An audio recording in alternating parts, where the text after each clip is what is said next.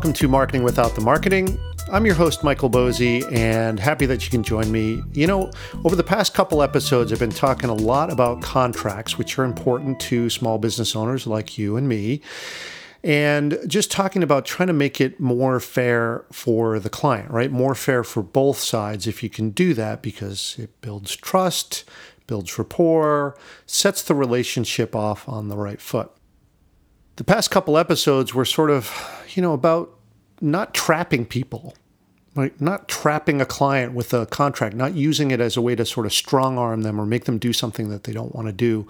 Uh, a couple weeks ago, I talked about contracts are not a trap, right? To uh, to keep it a simple arrangement and to not, you know, trap your client in the contract. If something goes wrong, be lenient right? Try to help. Try to see it from their side. Don't ha- use it to sort of as leverage to get what you can right now because you know this client or uh, customer might go away. Uh, it's not the right thing to do.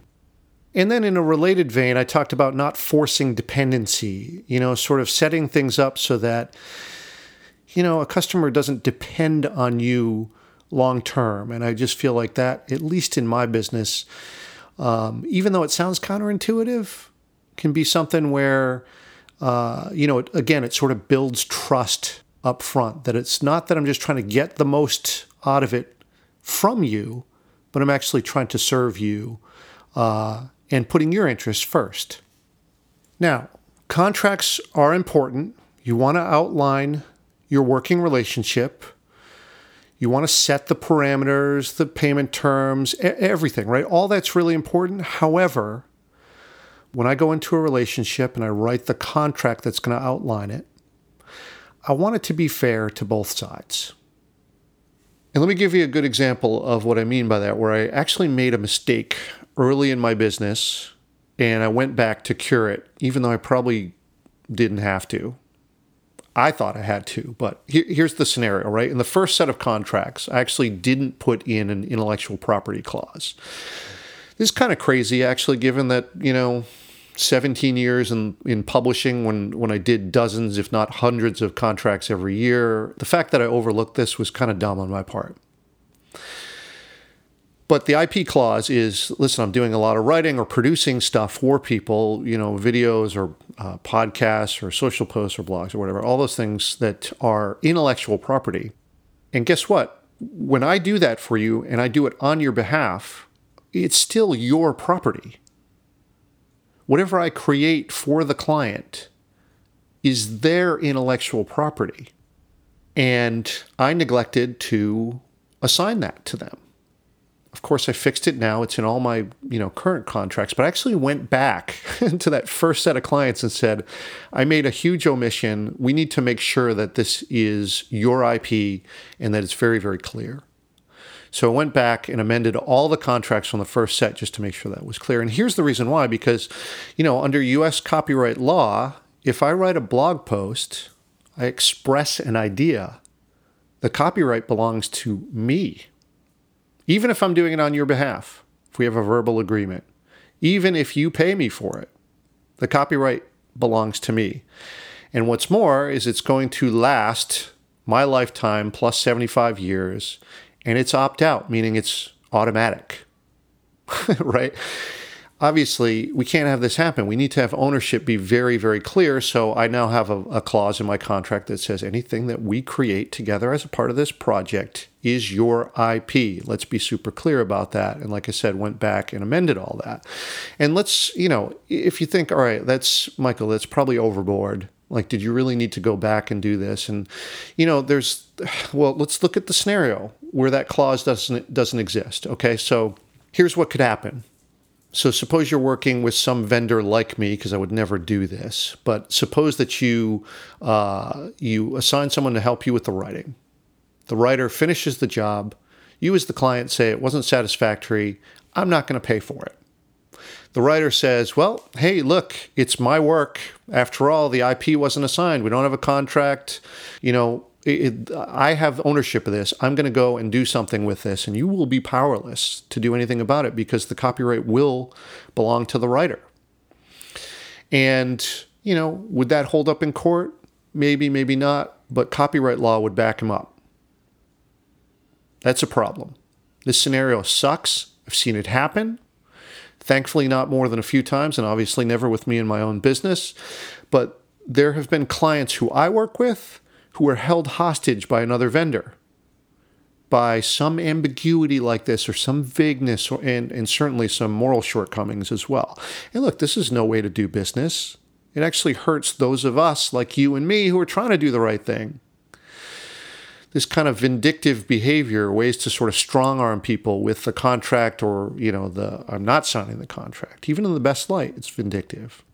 But here's another scenario that could happen without this specified too. Um, all right, suppose that I, I didn't go back and amend this. Suppose I did work for a client. We didn't have the IP ownership clause in there.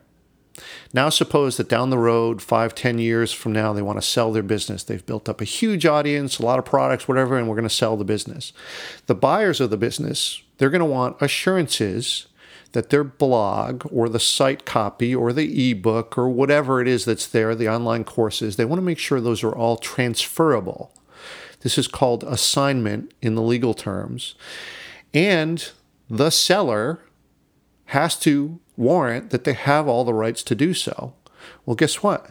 If that wasn't specified, they don't have the rights. okay?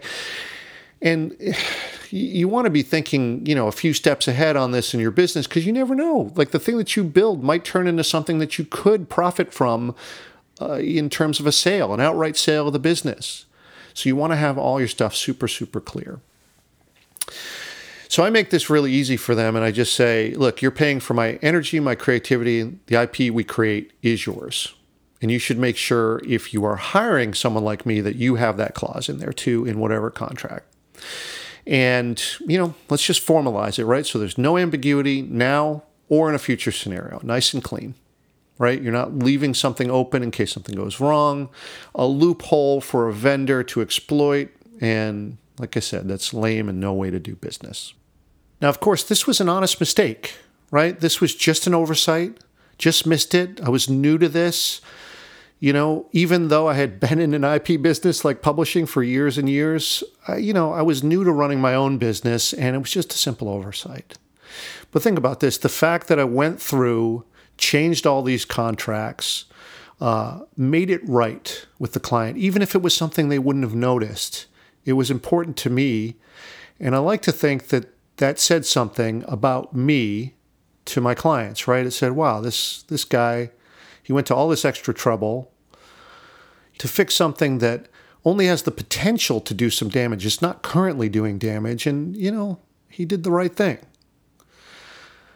And that part to me is the most valuable because it's, well, look, when the whole relationship starts off from the point of trust first, it's going to be a better relationship. And I want this to last long term as much as possible right? Don't want to force dependency, but I do want this client to be around for as long as he or she wants to. But then after that, those clients are going to be the best source for me finding new clients.